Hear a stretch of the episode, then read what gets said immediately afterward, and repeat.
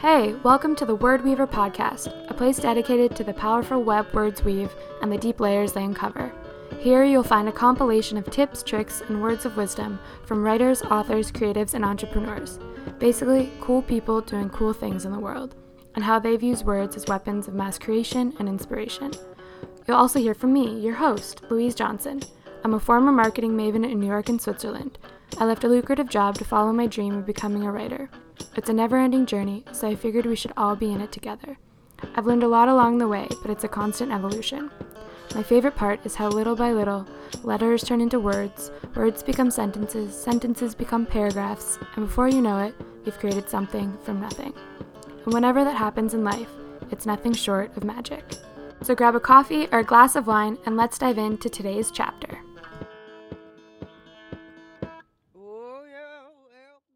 Hello, welcome to the first ever episode of the Word Weaver Podcast. I am so excited you're here. I have always wanted to start a podcast, and I finally decided now is the time to do it. The idea came about because I found myself scrolling through all of my favorite business, motivational, entrepreneurial podcasts like Jenna Kutcher, Oprah Super Soul Sunday, Elizabeth Gilbert's Magic Lessons, Tim Ferriss, and I would always gravitate towards the interviews with authors or writers just to kind of get some nuggets of how they organize their days and how they got to where they are now. But I never found a podcast that was solely dedicated to this one topic. I always kind of had to pick and choose between different podcasts to really get what I was looking for.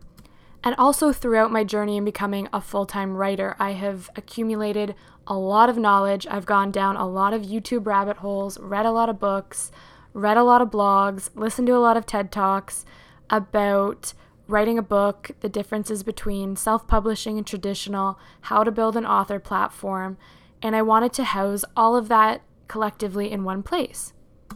This podcast also allows me to interview creative people in any field that inspire me. So I've backlogged a few of these now, and my goal is to post an episode or chapter weekly. Every Wednesday, I love alliterations, and Word Weaver Wednesday just seemed appropriate. So this one I'm going to keep pretty short and sweet. I just wanted to introduce myself and let you know what kind of content you'll be hearing from me, and also give you an insight into a typical day in my life as a full-time writer and kind of my 4 key takeaways of what it takes to work for yourself. I also wanted a new creative outlet just because I feel like blogs are becoming a little bit obsolete. Nobody reads them anymore, and I wanted to challenge myself with a new medium. I actually Googled how to start a podcast and watched like a million YouTube videos on it, and I ended up ordering this microphone off of Amazon. It's called the Snowball Ice microphone, and it really looks like I'm talking into a snow cone. It's hilarious. And then I also have my headphones plugged in because apparently that makes for better sound quality. I don't really know the science behind it, but I do know that in some of the interviews I've conducted, as soon as I hand people this snow cone microphone, they kind of sit up straighter, they become more professional, and they speak eloquently. So I'm really liking podcasting so far, except for the fact that I hate listening back to the sound of my own voice. I think I sound like a child on helium. And I know I don't think anybody likes the sound of their own voice, but I hope it's not too annoying or grating on your ears to listen to. So super quickly, I'll give you a backstory of how I became a full-time writer. I'll probably delve into more details in another episode because I want to get to what a typical day in the life is like for me. So I got my undergraduate degree in business from the Richard Ivey School of Business in London, Ontario. And throughout 3 years of university from age 18 to 20, I interned for a company called Elizabeth Arden, which is a cosmetic skincare and fragrance company, at their head office in New York every single summer. I lived at NYU housing while I was there, and then I would go back for a year of school, back to New York, and so forth. So after graduation, they offered me a full-time job on this brand new country singer's fragrance campaign. Her name was Taylor Swift, which is funny to think that she was kind of up and coming and unknown back then, but it also just makes me sound really old. Anyway, I had my visa, I had an apartment in place, I was all ready to move there full-time to New York when About a month and a half before, I got a call and an offer to work for Elizabeth Arden in Geneva at their European head office.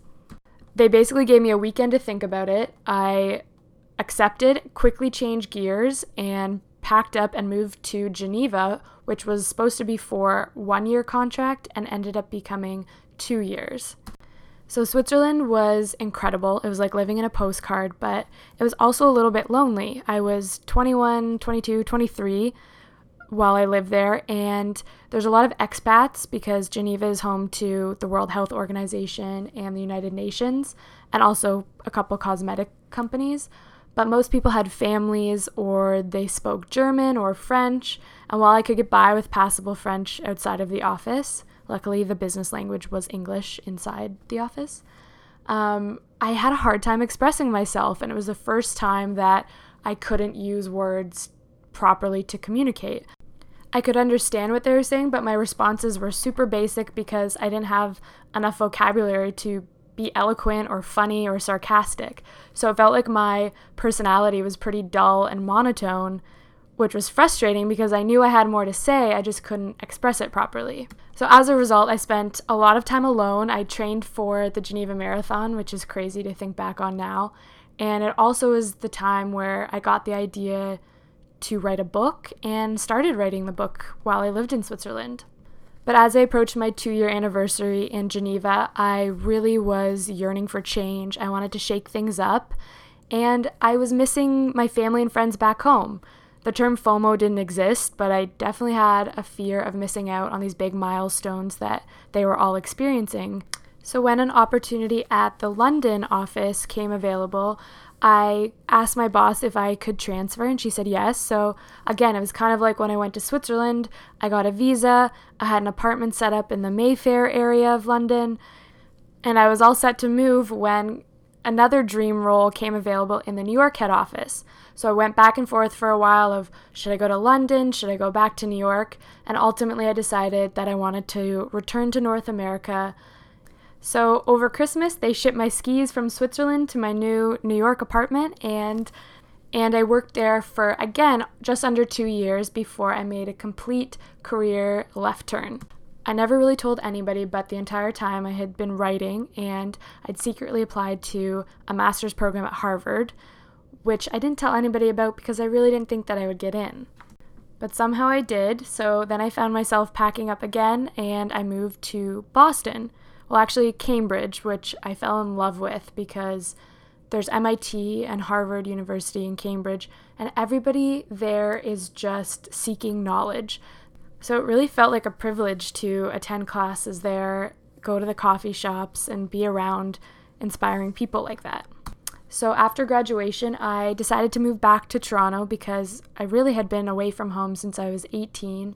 I missed my sisters, my parents, and my friends a lot. And I was excited to get to know Toronto a little bit better because I'd never actually lived here before. So I know a lot of people always say, why did you leave such a dream job for such an unknown career? But I always say that I'm still doing my dream job. My friend Steve said it best. He told me that marketing is just storytelling at its core. So really, I've been doing the same thing my entire life, whether it was telling stories about a certain product or telling stories through the narrative of a book. I've always been a writer. And now I feel lucky enough to split my days between freelance writing, so that's kind of what helps me pay the bills. I do a lot of travel writing for different magazines and publications, and then also the rest of my day is trying to get my book published. So I know that being a writer sounds really romantic and glamorous, and that's what I thought too when I first started on this journey, but it's actually a lot harder than I ever anticipated. Because there is no 9 to 5. My brain just doesn't shut off when I get home from work. I'm always thinking of new ways to improve or new places that I can pitch. So my insomnia is real, but it really is important to kind of keep a regular routine and structure like any other job. I don't know who said this quote, but if you treat writing like a hobby, it'll pay you like a hobby. So I make sure that I get up with my alarm between 7 and 7:30 every single day. I work out, I go to the gym, or I go for a run outside now that it's really nice out. I shower, get dressed, and then I light a candle because it's weird. Now it signals to me that it's time to start writing. It's time to start the work day. Oh, I'll also make a huge pot of coffee in my coffee press. I've started switching to green tea in the afternoons, but I can't get over my coffee addiction. So while I'm sipping my first cup, I try to answer emails pretty quickly and texts that I haven't gotten to, and then I turn off my phone completely and put it in the bottom of a drawer. I just find that I can't get anything done when my phone is on. I'm thinking somebody's messaging me. I'm always going to check it because it jolts me out of the world that I'm trying to create, and it takes me 10 times longer to get back into it, even if it's just checking a quick text and going back. I just find it too distracting and my brain is completely disrupted. And then I kind of break my day up into two halves. The first, I try to get all my freelance work done, and then I go on to my book work, whether that is finishing the manuscript in the first place, which thankfully that's done, or making edits from a beta reader, or pitching agents, or making edits to the manuscript from a literary agent. There's just always more work you can do to get the book into the best place possible, and I find that I'm never done finessing, which is another challenge of working for yourself, is that I don't have a boss telling me that it's done or that I did a good job. It's all on me, so I have a really hard time kind of shutting off that inner critic of it's not good enough, it's not good enough. But I've learned that writing is a discipline just like anything else, so it's really important to be consistent and sit my butt in that chair every single day and keep working on it, even if sometimes I'm sick of the words on the page. Because what's also kind of crazy about writing a book is that you work on the exact same subject for months or even years. And our attention spans are just so short that we can't even get through a TV show or an article without checking our phone, or even a dinner with our friends. So imagine working on the exact same thing day in, day out for years on end, and you might go a little stir crazy, which I'm sure I've done at times. I feel in a good place right now, but it's definitely been a roller coaster of emotions at times. So somewhere throughout my day, I'll break for lunch. I usually try to pre-make my lunches on Sunday so that I don't have to waste time kind of preparing it, doing dishes and everything. Then I get back to work, and whenever I feel like I'm not being productive anymore, I kind of put my laptop away. I'll make dinner for my sister and I, and then I'm really into baths these days, so I'll pour a bath and then read a book in there until I get sleepy enough and then crawl into bed. So that might be a typical day, but I've also started working at a co-working space just to get out of my own office, out of my own house, and be around other creative people working on similar projects. I just find the change of scenery gives me a new boost of motivation. But overall, I really do love what I do. I've always been an independent thinker and independent worker. I never really liked group projects in school. So this is kind of my ideal life, is getting to work for myself. There are definitely pros and cons. It can be lonely. It's hard to shut your brain off, but I really do think that once I see my book on shelf one day, I will be so happy and I will know that this was all worth it. So just to quickly summarize my key takeaways of how to make a productive writing day, number one is consistency. You have to sit your butt in that chair. You have to show up every single day like it's a job. Number two is create a routine. Just the way I light my candles in the morning, it signals to my brain it's time to start. Get up at the same time every single day. Otherwise, it's really easy to fall into kind of a lazy trap of not doing anything productive. Number three is create a writing environment. So I really love my home office, but then I also love switching it up and going to a co-working space. You might like coffee shops or the library, just somewhere that you show up and it signals to you that you're ready to write. And then lastly, number four is organization. I don't know if I mentioned this, but I keep a bullet journal, which I find keeps me on track. I cross off my to-do list items every single day. I also have a list of life goals and then book goals taped to my wall. So it just reminds me of where I'm going and where my focus should be every single day. I would love to hear about your writing routine, or if you just work from home, how you organize your time, because I'm always looking for ways to increase productivity and get stuff done. So that's it for today's chapter of the Word Weaver podcast. If you enjoyed what you heard, I always hear people say this, but subscribe on iTunes and leave a comment, whether it's good or bad. I welcome it all. Next week will be an interview with the Canadian designer and creator of a new swimwear line called Svea Swim. And in the meantime, let's be pals online. You can find me on Instagram at Louise Claire Johnson, and also my website, LouiseClaireJohnson.com, where I'll have all of the show notes for the Word Weaver podcast. Until next time, have a great day. I had a way with words for